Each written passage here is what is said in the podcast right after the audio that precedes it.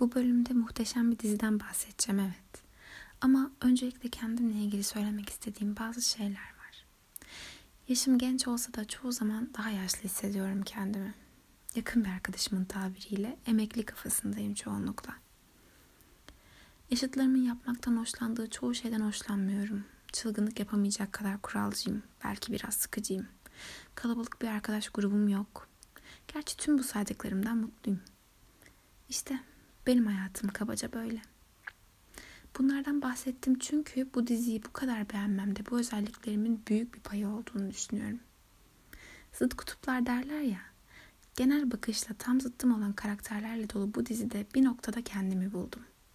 Her bir karakterden kendime pay biçtim. Kendimi onların yerine koyup hayaller kurdum. Sosyalleşmekten çok uzak olduğum bu dönemde ki öncesinde de aşırı sosyal biri değildim zaten. Bu tarz bir diziyi izlemek bana terapi gibi geldi.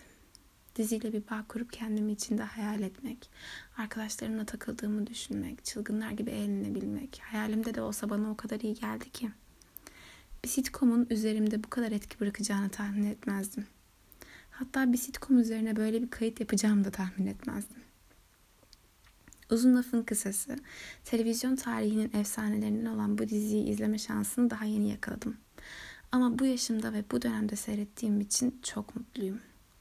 Kahkaha atmaya aç olduğum için de bana bir buçuk İskender gibi geldi bu dizi.